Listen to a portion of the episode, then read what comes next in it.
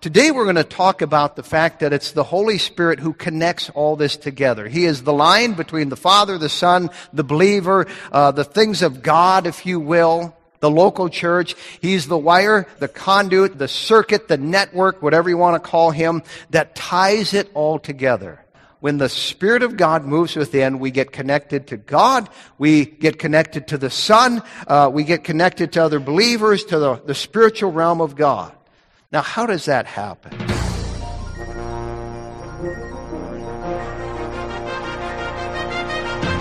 The Bible says that the gospel of Christ is the power of God unto salvation. Welcome to Pulpit Power, featuring Pastor Tony Skeving, senior pastor of Fargo Baptist Church in Fargo, North Dakota. Today's message was previously preached before a church audience. And now, here's Pastor Skeving.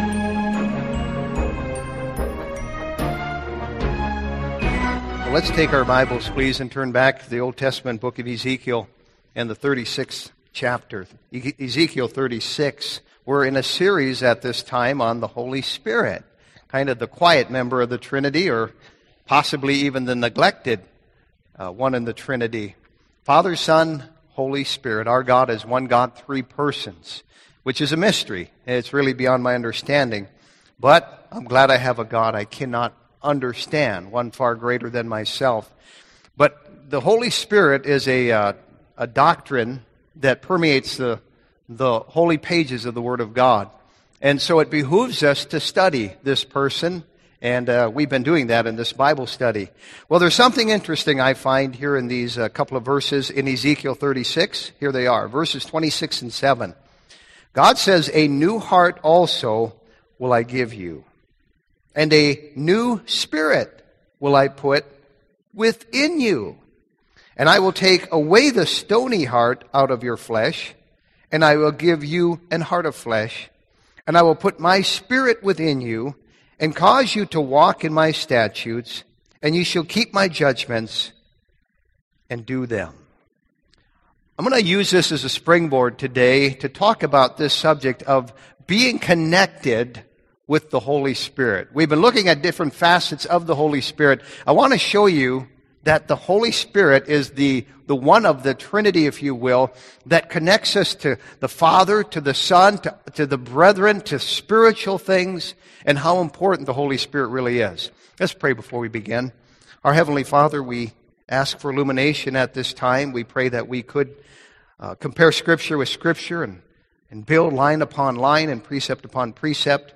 And, Father, that uh, all could follow the train of thought as from the Word of God that would lead us to a an, an unmistakable conclusion that the Holy Spirit is the one who connects us at this time. We just pray now that you would use this time to help us to fall more in love with Thee, and we pray it all in Jesus' name.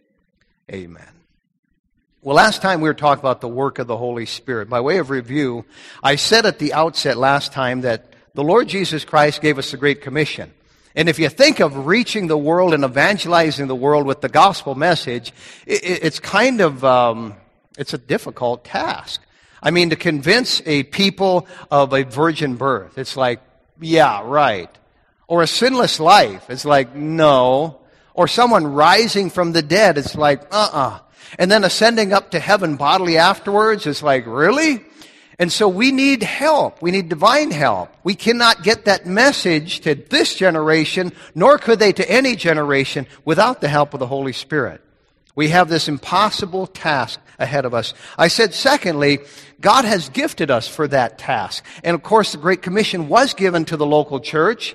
Now, there are others trying to fulfill it, but scripturally speaking, it was given to the church that Christ started, and then that church was to start other churches, which is start other churches, and Christ promised to those churches, "Lo, I will be with you always, even unto the end of the world." So here we are in the twentieth, twenty-first century, and we're trying to get the same task done, but we need to be gifted from God. Not, not only empowered, but the people of this church need gifts from God, spiritual gifts. And our Bible tells us that Christ ascended up on high and he gave gifts to men. And I thank God for that. It's, it's for the work of the ministry as laid out in Ephesians four. So there's something that you do and God's gifted you to do that. That's the Holy Spirit, the gift of the Spirit we would call it. The, the Holy Spirit quietly working in us. Now I said thirdly last time that the Holy Spirit, the very name means sanctified breeze. Holy means sanctified. Spirit means breeze or breath or, or, or light wind, if you will. So what we have is this sanctified breeze that nudges us and leads us as we try to serve the Lord. Our job is to yield. Yield to that wind. Go with it. Are you going against the wind today? It's really a, a profound thought. Are you digging in? Are you stiffening up? God help us to feel the gentle nudge of the sanctified breeze always at our back, pushing us in the right direction and us yielding to that nudge, if you will. I said last time, you know, the, the ministry of Fargo Baptist is not a handful of monumental decisions. It probably looks like that, but it's really been thousands of decisions. Thousands and thousands of decisions, and and they've had to be made not by basis of a flash of lightning or a hurricane, or that's not the way the Holy Spirit operates. It's always that gentle breeze, if you will, that sanctified breeze. For every endeavor of life, we need the Holy Spirit. I mean, it, it really makes such a difference. It removes the laborious from the Lord's work and the drudgery from the Lord's work if we're not operating in the flesh, but we're operating in the power of the Holy Spirit. Now, today we're going to talk about the fact that it's the Holy Spirit who connects all this together. He is the line between the Father, the Son, the believer, uh, the things of God, if you will, the local church. He's the wire, the conduit, the circuit, the network, whatever you want to call him, that ties it all together. Now, our text is an interesting one. Verse twenty-six, God says, "A new heart also will I give unto you, and a new spirit will I put within you." I've underlined in my Bible those words, new spirit, and also those words, within you. What's this talking about? Well, we uh, we hear the prophet speaking, the voice of God here, speaking of something out yet yonder in the future, and that is when the Holy Spirit would come to dwell within the believer at salvation, and, and how that heart of stone would be taken out, and a soft heart, it's referred to as a heart of flesh here, would be placed within. That's what happened to you the day you got saved. What a what an operation, a spiritual operation that only God can perform. Then in verse twenty-seven, he adds, "And I will put my spirit within you," he says it again, and, and "cause you to walk in my statutes." That means obey the Bible. "And ye shall keep my judgments and do them." It's talking here about when the Spirit of God moves within, we get connected to God, we get connected to the Son, uh, we get connected to other believers, to the, the spiritual realm of God. Now, how does that happen? Well, for me, it happened on March fifth, nineteen eighty-one. You might not know the date, but you'll never forget the time. I visited a dear lady in a nursing home today, and, and her face glowed as she was talking about when she got saved, which was years and years ago, and she said, "Pastor, I'll never forget that experience." Now, you might not know the date, but you will never forget the experience. And Ezekiel describes it here. It's when you enthrone God on the throne of your heart. Now, let's just put it this way. There are three divine thrones. In fact, turn back to Psalm eleven, if you would. And as you're turning, I have a question for you. Where is God the Father right now? Where is he? You say, "Oh, that's a trick question, Pastor. He's everywhere." Well, yes and no. You say, no? No. Let me show you where he is right now. In Psalm eleven, and in verse number four, the Bible says, "The Lord is in his holy temple." Oh. "The Lord's throne is in heaven." Oh, okay, I connect the dots there. So he's on his throne. His throne is in the holy temple. The holy temple is heaven. So, okay, God's throne is in heaven. That's where God is right now. He is seated on his throne in heaven. And there are a number of verses in the Bible that talk about that.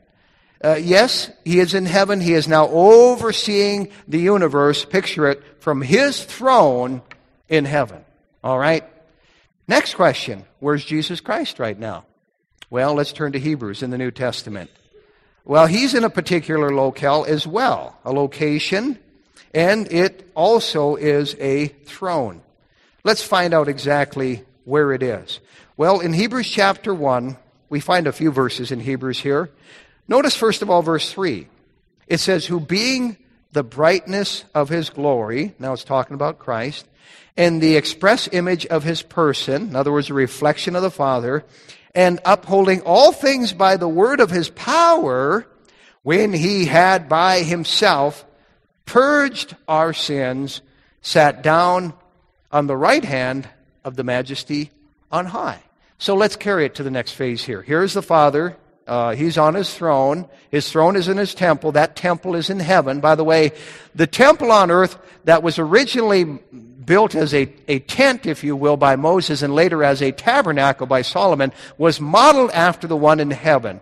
So there's a temple in heaven. God is in that temple and he's sitting on his throne. But we find here in Hebrews one three that Jesus Christ is on the right hand of the majesty on high. So he has a throne, and it's right next to the Father's in heaven. He's on his right hand. Look, if you would, in chapter eight here of Hebrews. You have a lot of stuff given in Hebrews between chapters one and eight. And then you get down to chapter eight, and there's kind of like the prophet reviews. And so he's going to repeat what he just told us back in chapter one. Hebrews eight one, he says, now of the things which we have spoken, this is the sum. Let's sum it up, okay? We have such an high priest, who is set on the right hand of the throne of the majesty in the heavens. He's repeating that. So the Son has a throne. It's on the right hand of the Father. In fact, look in chapter ten here of Hebrews. And in verse twelve, it says, but this man, Jesus, after he had offered one sacrifice for sins forever, sat down on the right hand of God. By the way, southpaws or lefties like to think that God is left-handed. And you know why?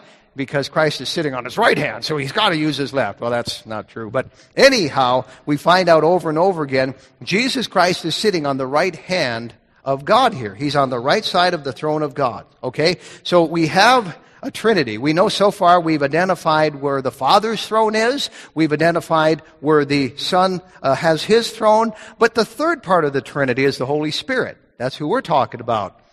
Where is his throne? Now, don't raise your hand. Don't shout it out. But, but just think about it for a second. Where is his throne? I think most of you know.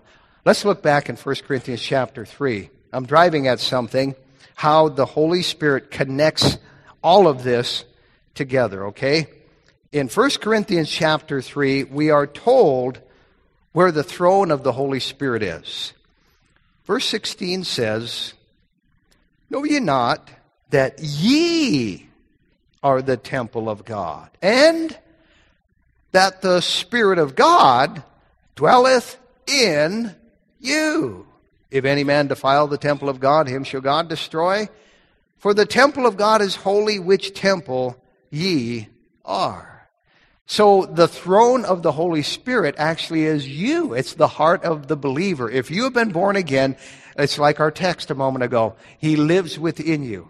He resides within you. Now, Christ said during his earthly ministry in John uh, fourteen seventeen, speaking of the Holy Spirit, he, he said, he dwelleth with you. And at that time, that's what he did. He dwelled with them. He said, and shall be in you. So out yonder, and it was right after the uh, resurrection from the grave that Christ breathed on his, his disciples, those members of that first church, and he said, receive ye the Holy Spirit. We've already studied that. So he says he's, he's dwelling with you now. That's kind of, eh, it's kind of what took place in the Old Testament where the Spirit of God would come upon a person. He dwelt with them. He said, but he is going to be in you. And now Second Timothy one fourteen speaks of the Holy Spirit which dwelleth in you. So the Spirit of God dwells inside of you, and you are now the temple of God, and your heart is his throne. All right? So, where do we go from there? Well, the next thought is this. The Bible says that our God is a jealous God. Where am I heading with this? Our God is a jealous God. Twice in the book of Isaiah, uh, God says, my glory will I not give unto another. And he shouldn't. No one else can handle it. My glory will I not give unto another. So God is disturbed when another steals his glory or uh, usurps the authority of his throne. For example, there is one, he's a religious ruler or leader in this world, who is referred to as the Holy Father. Now there's a problem with that. First of all, Christ said there's none holy but God, right? There's none righteous, no, not one, including that fella. All have sinned and come short of the glory of God. And so there's none holy but God. Secondly, Christ said, call no man your father upon the earth, referring a, to a religious title in a religious context. Not your dad, but a clergyman is not to be referred to as your father, and definitely not a holy father. You are usurping God's glory when you when you take that title, you steal that title, you sit on that throne. By the way, um, there are many millions throughout this world who refer to Allah as the creator and supreme being in the universe. That is taking God's glory. That is stealing God's throne. By the way, there's a lot of examples. Evolution robs God of his glory as the creator of everything. To say it just happened, it just evolved, uh, God's not okay with that. You're usurping that throne. Now, secondly, let me just say there are those who infringe upon the throne of Jesus Christ. Can you think of one? How about uh, Mary? There are those who claim that Mary was also virgin born, and that Mary was sinless, and that Mary ascended up into heaven, and that Mary is the uh, co-redeemer. Uh, really? Can you imagine any of that? That's what I grew up with, as a matter of fact. That is stealing the throne. Christ doesn't move over on his throne for Mary. And the Bible says in First Timothy two fifteen that there is one God and there is one mediator between God and men. That's the man Christ Jesus. There are not two or three or four or one and a half. There's one, and it's Jesus Christ. And so you're you're shoving him over on his throne. There's another way of actually pulling him off his throne right here in, in uh, Hebrews. I, I won't have you turn back there, but we looked at it here just a moment ago. There are those who claim that they re-sacrifice Christ every time they hold communion or the Lord's Supper service. And that over and over again, daily throughout this world, Christ is crucified over and over and over again. You'd, you'd have to leave his throne to do that, folks. Well, Hebrews ten and in verse ten, says, by the which will we are sanctified through the offering of the body of Jesus Christ once for all. I've underlined those words. And every priest standeth daily ministering and offering oftentimes the same sacrifices, which can never take away sins. But this man, Jesus Christ, after he had offered one sacrifice for sins forever, catch this, sat down on the right hand of God. So he's on his throne. He's fulfilled his mission. Let me just say this. God ab- abhors an intrusion to his throne, be it the Father or the Son, and we should too. However, we're talking about the Holy Spirit, so where's all this leading? What's the throne of the Holy Spirit? What about that throne? Well, it's uh, us. It's our hearts. So the natural course here is, is to think, all right, do we allow anything to infringe upon the throne of the Spirit of God, to encroach that throne, to trespass in that throne? Because whenever we have an idol in our life or something we put above God, we have done exactly that. And uh, it ought to cause us concern as well as those other things. Now, we're talking about our connection through the Holy Spirit. The Holy Spirit is our connection to God, uh, to the Lord Jesus Christ, to the things of God, and to the people of God. Now, let's look at that. Turn to Second Corinthians chapter thirteen, if you would. Back when I was in, in college, in secular college, there were these born-again Christians. I was not one of them at the time, uh, far from it. But I'll, I'll never forget what I thought of them before I got saved. I thought they were weird. I thought they were uh, um, awkward and made me uncomfortable, and I really didn't have anything in common with them, not at that time anyway. Well, I got saved um, a, about a year or two after I, I, I got out of college, and I uh, immediately bonded with the people of God. There was like something that tied us together, and it connected us. And it wasn't until I studied this out later on that I really understood it. But in Second Corinthians thirteen, we identify it here in verse fourteen. It says, the grace of the Lord Jesus Christ and the love of God and the communion of the Holy Ghost be with you all. There we have the Trinity mentioned in one verse. By the way, the cults don't believe in the Trinity, and this is a, a verse that really flies in the face of those cults. But notice what's mentioned here. First of all, the grace of the Lord Jesus Christ. There's the Son of God. And the love of God. There's the Father. And the communion of the Holy Ghost. Notice how the Holy Ghost is brought into the picture here. His communion, his tying together, his connection. That, that word communion there, it, it means in the Greek having in common. And, it's, and he's writing here to other Christian believers, and he's saying the Holy Spirit brings us together because we have some things in common. In fact, turn to Matthew chapter eighteen if you would. There's an interesting word found in a verse back here in the Gospel of Matthew, and I, I did not know this word until I looked it up just today. In Matthew chapter eighteen and in verse number nineteen, it's the word agree, by the way. You'll see it in this verse. Again, Christ is talking, I say unto you, that if two of you shall agree on earth as touching anything that they shall ask, it shall be done for them of my Father which is in heaven. It's the Greek word symphoneo. Now, I wonder what word we get from symphoneo, right? Hmm. Kind of sounds to me like symphony, does it not? And what is a symphony? Well, it's, well, you know what it is. It's like this harmonious sound of all these instruments playing together, and not anything they want, but something that blends, and it's beautiful. And, and, and Christ uses that word agree, and us agreeing, symphoneo, being in tune.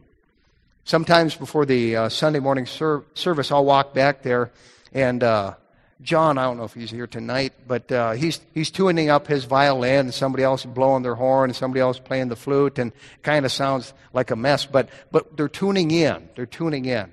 So that when they play together, it will be a symphoneo. It will be harmonious. They'll have something in common. We are, as God's people, to be in agreement, symphoneo. The Holy Spirit connects us. In fact, I'll never forget, probably late summer of nineteen ninety-nine, when we had a meeting, a men's meeting in the old building on a Sunday evening, and we decided to build all this at the time. And what a symphoneo there was in that meeting. What an agreement there was in that meeting. You know, just today, and this was unbelievable, but I got an email from somebody, and they described an idea that was identical with something my wife and I had just been talking about this last weekend. I mean, detail after detail after detail. Symphoneo. Look in Acts chapter two, if you would. Our connection is the Holy Spirit, all right? In fact, I've often mentioned in, in premarital counseling with uh, those about to be married that if they will just focus on walking with God and getting closer to God, and I've, I've used this illustration, I think, even in wedding Uh, messages, how if the wife is, is let's just say this microphone is, is God, and if the wife is trying to draw closer to God, and the husband is trying to draw closer to God, you can see what's going to happen. They're going to come together. And that's really how it works. The common denominator is the Spirit of God. And so we just need to uh, focus on the mind of God, the uh, the mind of Christ, if you will, the walking in the Spirit, as it's called. It all means the same thing in the Bible. We don't have to worry so much about connecting with each other. If we just try and connect with God, we will connect with each other. See what I mean? Look in Acts chapter two here, and on the day of Pentecost, uh, we find uh, thousands get saved, and the Bible says afterwards, in verse forty-four, and all that believed were together and had all things common. Notice that. Why? Same Holy Spirit. Verse forty-six, it says, and they continuing daily with one accord. Why? Same Holy Spirit. The Holy Spirit connected them. It was, it was the communion of the Holy Spirit. Look in chapter four here of Acts, if you would. In Acts four and in verse uh, thirty-two, it says, and the multitude of them that believed were of one heart and one soul. That is the goal, folks. In fact, First John one seven says, if we walk in the light as he is in the light, we have fellowship one with another. We will have one heart and one soul. How? Just walk in the light. Just walk in the Spirit. And we will get along, because the Holy Spirit is our common connection. It's, it's what bands us and bonds us together. Once a year, to uh, keep my my electrical license, current master's license, I have to go sit through a day of continued ed. It's eight hours, and it, it comes up every year about January. And it's kind of weird, but I get in with other electricians, and they're, you know, we have lunch together and stuff like that. And I'm not saying it's a brotherhood or whatever, but it's kind of like the, the electrical brethren, if you will. We have something in common. We talk Romex connectors and, you know, N M and ground wires and all this kind of stuff, shop talk. But there's kind of a, a bond there. Well, as Christian people, the one who connects us together is the Holy Spirit of God. Picture the Holy Spirit as a wire, if you will, between God, the Son, the brethren, the church, the Bible, right on down the line, the things of God. He is our circuit, if you will. He keeps us on the same page with the same mind. Have you ever known another believer, and it's kind of like they're so in sync with you that it's like, whoa, we're on the same page. This is fun. This is exciting. And it is. Have you ever known another believer who was out of sync, out of sorts? Mary, Mary, quite contrary. You know what I mean by that? Just couldn't cooperate. Just, you know, rubbing the fur the wrong way and cutting against the grain and just couldn't get on board. And you go, what's their deal? Hmm. Well, they're not walking in the Spirit. Look in Romans chapter eight. They're not either connected at all. You, you hate to think that, or there's static in the line. Know what I mean by that? Have you ever had static in the line, or maybe uh, known somebody who did? Well, that's the problem. Uh, others are walking in the Spirit, and they're, they're, they're, they're yielding to that nudge, that gentle breeze, that sanctified breeze at their back. But this guy's, he's not. He's going against the wind, and that's why there's issues. And that's why there's always issues in a New Testament church like this. Look in Romans eight here, if you would, and in verse number five. It says, for they that are after the flesh do mind the things of the flesh, but they that are after the Spirit, the things of the Spirit. See how we're connected through the Holy Spirit? If we will walk in the Spirit, what can be done for God? In fact, in chapter eight here, notice verse twenty-seven. It says, and he that searcheth the hearts knoweth what is the mind of the Spirit. Notice those words, mind of the Spirit. The Spirit of God has a mindset, if you will, and he wants us to be on the same page as him. Look, if you would, in Philippians chapter one, especially in a local church. And we are a local church, and we talk a lot around here about getting along and pulling on the same end of the rope and being in unison, being unified. And you say, well, why is that important? Because nobody's going to get saved if we're not, folks. The devil would love to disrupt the peace of this church. The devil has a bullseye on this church, I'll guarantee you that. And it's so important that we all realize, okay, if the Spirit is leading this way, let's get on board. Notice here in Philippians chapter one, in verse twenty-seven, it says, only let your conversation, and that word means uh, behavior, be as it becometh the gospel of Christ. That Paul says, whether I come and see you, or else I be absent, I may hear of your affairs, that ye stand fast in one spirit, with one mind, striving together for the faith of the gospel. If you and I would just get this principle down, it would it would eliminate the, the fussing and the feuding and the fighting. And I'm not saying that's going on, folks. This is preventative, all right? But it, it could so easily go on. If you and I would just realize, okay, God has a will, the Holy Spirit has a direction, and the goal for us is to stay in tune with the Spirit of God. And maybe, maybe even occasionally, if not daily, just say, am I in tune with you? Am I going in the right direction? Am I in sync right now with the Spirit of God? Because I've seen some Christians over the years, and there might be sitting amongst us right now, who can get pretty ornery and out of sorts. And it's really because they're not walking in the Spirit. They're not going in that right direction. Troubles in churches could be prevented if we just get this down. Now, Fargo Baptist Church has never had a split. All right? And I don't say that proudly. I don't say uh, we're bulletproof. It could never happen here. Obviously, it could happen in any church. We have never, however, had a split. Now, we've had some people move on that needed to move on, who've gotten in the flesh and disrupted the harmony. And when that happens, and they're quenching the Spirit, it's actually a healthy thing. Unfortunately, it happens. But the goal for us is to stay continually yielded to the Spirit of God.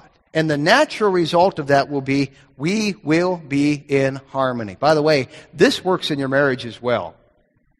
Sir, ma'am, this works in your home. If uh, the husband's not right with God, there's going to be a problem. There's going to be an issue. If it's the wife, there's going to be an issue. If they are both walking with God, they're going to be on the exact same page. I'm thinking of a preacher I know of, and he's in a distant state. But um, a godly man and, and uh, walks with the Lord and so on and so forth. He walked in the house um, one evening, and his wife was listening to the radio. And he said, "What in the world are you listening to?" I mean, it, it sounded so worldly and contemporary. She said, "Oh, it's Christian radio." And, and sadly, it was. I mean, it, it, sometimes you can't tell the difference. And he goes, "When did you start listening to that?" She goes, "Well, what? I, you know, and what had happened is that station had had turned from Christ-honoring music to the worldly stuff, and it, it, had, it had happened so slowly, she didn't even detect it. And it caused static in the line." And he said, "Honey, you need to just kind of go on a fast for a month and not listen to any music, and then try listening to that station again at the end of the month." They did exactly that, and she could not believe she was actually that desensitized to have been listening to that junk. Well, that's what happens. Static can get in the line. You're not walking in the Spirit any longer here, and even spouses can get off the same page. It can creep up on us, and we don't even realize it. You remember the, the, the verse we looked at last time about Samson? How he had gotten so carnal and didn't even recognize it that when God just totally lifted his hand off him, he goes, "I'll just shake myself as at other times." And he wist not the Spirit of God had left him. It can happen to us. Static in the connection. And something else now is on the throne. Look in First John, if you would, chapter one. Can you and I tell when we are out of sync with God? And and if we are even right now. You know, I, uh, I've seen people, you know, kind of go, "Is there something wrong with me?" And they'll, they'll smell under their underarms and, "Well, there's something wrong with me," and so on and so forth. Spiritually speaking, it, it, it, it could be time for a checkup, you know. Do we uh, stink to God, really? Sometimes we need to spiritually do that because we've lost the connection. The Holy Spirit is our connector. In First John one, notice in verse number three, John says, "That which we have seen and heard declare we unto you, that ye also may have fellowship with us." And truly our fellowship is with the Father and with His Son, Jesus Christ. Verse seven, "But if we walk in the light as He is in the light, we have fellowship one with another." There it is. Now, John is writing to people, no doubt, who are miles apart. There was distance, there was space, uh, there was different continents, perhaps, that divided these guys. But across the miles, he said, "We have fellowship one with another." How could that be? Spirit of God, the Spirit of God. Look back in Philippians again, if you would. Philippians chapter one. "Is it possible for me to have fellowship with a preacher over in Africa right now who I continually email, and he emails me? I get emails from him daily." And, and you say, "Well, how could we be in sync with each other?" Because the same Holy Spirit who's here in Fargo, North Dakota is over there in South Africa right now. Or the same Holy Spirit that's here with me is over with Brother Lang in Southeast Asia right now. It really does work that way. You know, if we can email folks from across the globe and stay connected that way, don't you think we can stay connected as brethren because of the same Holy Spirit? In Philippians one and verse number three, Paul says this to the folks at Philippi, miles away, "I thank my God upon every remembrance of you, always in every prayer of mine for you all, making request with joy for your fellowship in the gospel from the first day until now." There was still a fellowship there. Notice in chapter two and verse one, "If there be therefore any consolation in Christ, if there be any comfort of love, if any fellowship," notice these words, "of the Spirit." And there certainly is.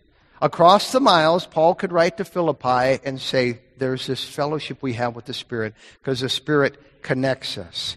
In fact, the Bible speaks of coming boldly before the throne. If two believers come boldly before the throne, in sync with the Spirit of God, they're going to be in sync with others, really. I've uh, heard great missionary stories of of um, Christians praying across the, the globe at the at, at the same time and finding out later that they were of the same heart. I, I told that illustration some time back. I don't remember if it was David uh, Livingston or who it was, who was, um, uh, I guess, snuck up on by, like, uh, I think it was this uh, hostile band of, of uh, natives there. But at the same time, back in his home church in someplace in the U K, there were forty-two men in a local church praying for him. And later on, the chief of that tribe, when, when Livingston had won him to Christ, told him the story of how they were going to kill him that night, but they saw forty-two uh, armed warriors around the place. And Livingston didn't find out till he went home that at that very same moment, they were so burdened for him that forty-two men were praying for him. You say, that's an amazing story. It is, but it's the same Holy Spirit. Two different locations, it doesn't matter. Even though separated by the miles and the space, God can still work like that. So let's sum it up here, all right? We have fellowship with God through the Holy Spirit. Christ said, where two or three are gathered in my name, there am I in the midst of them. And, and yet, Christ is at the right hand of the throne of God. How could he be in the midst of us right now? Well, through the Holy Spirit. That's how. But there's an overflow from that. Look back in First Corinthians chapter one, if you would. It goes from not only Christ and us, but us to other believers, to the brethren, as we say. Here in First Corinthians one and in verse number nine, the Bible says, God is faithful, by whom you were called unto the fellowship of his Son, Jesus Christ our Lord. And so, as we walk in the light, as Christ is in the light, we have fellowship one with another. It, it, it bands us all together. The psalmist said, I am a companion of them that fear thee. Now, one more verse, and that's in Romans, just a few pages back, chapter one. Romans chapter one. The Spirit of God is the connector between all of this. Romans chapter one and verse number twelve. Bible says, that is, that I may be comforted together with you by the mutual faith, both of you and me. What's this mutual faith? Well, it's that bond we have with each other, given to us by the Holy Spirit. You know, I, I've known some professing believers who have more in common with the world than they do the people of God. That's always a concern to me. Uh, I've, I've always read with amazement about Balaam back there in Numbers, who was hobnobbing with the heathen, and that was that was where he was comfortable. I, I've always wondered about that. Jesus said, you're, you're not of the world, even as I am not of this world. In fact, it was Peter who said on the day of Pentecost, save yourselves from this untoward generation. You know what untoward means? Warped. Save yourself from this warped generation. If it was warped then, how much warped is it now? Is your natural fellowship with this warped world? I mean, just be honest. Do you feel at home there? It might be a good reason to examine yourself, whether you be in the faith or not. There might be something missing. Because the Bible says, have no fellowship with the unfruitful works of darkness. And the Bible says we're, we're in the world, but should not be of the world. Where's our fellowship? Are you a companion of those who love God? Good question. Now, our text in Ezekiel talked about God performing this operation on us at salvation, where he removes that hard heart and he puts in that soft heart. And with that heart comes this new tenant, this one who now resides within us. And our heart becomes his throne. I'll never forget it. For the first time I was plugged in. It was unbelievable. Finally united with the Father, the Son, and the brethren, through the connector of us all, the Holy Spirit of God. You've been listening to Pastor Tony Skeving of the Fargo Baptist Church in Fargo, North Dakota. If you would like a C D of today's message, you can obtain one by sending a gift of two dollars to Fargo Baptist Church, thirty-three oh three twenty-third Avenue South, Fargo, North Dakota, five eight one oh three. That address again, Fargo Baptist Church, thirty-three oh three twenty-third Avenue South, Fargo, North Dakota, five eight one oh three. We hope you'll join Pastor Skeving next time right here on Pulpit Power. Pulpit Power is a production of Heaven eighty-eight point seven.